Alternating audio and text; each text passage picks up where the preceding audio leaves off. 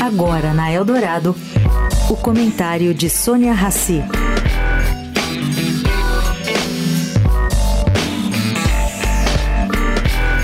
Gente, inflação mais baixa afeta o orçamento de dois mil e vinte e três. O valor deixou claro que o teto de gastos está superestimado, superestimado para o ano que vem. A inflação, que foi projetada, que era de sete vírgula dois por cento, deve cair para seis vírgula sete por cento. Bom, o que, que acontece?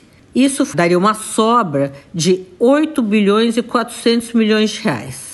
Não é assim muito à frente o um trilhão e quatrocentos bilhões de reais estimados como teto de gasto público no orçamento de dois mil e vinte e três.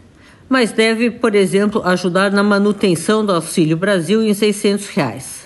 Mas pelo que eu apurei, o ministro Paulo Guedes brigou para ter uma projeção de inflação mais realista nesse orçamento, não queria essa sobra. Por quê? Porque este mecanismo cria incentivo para que se faça isso todo ano e aí você evita que a estimativa do ano anterior pressione para baixo seu novo limite, o novo limite de teto de gastos. Confusão, né?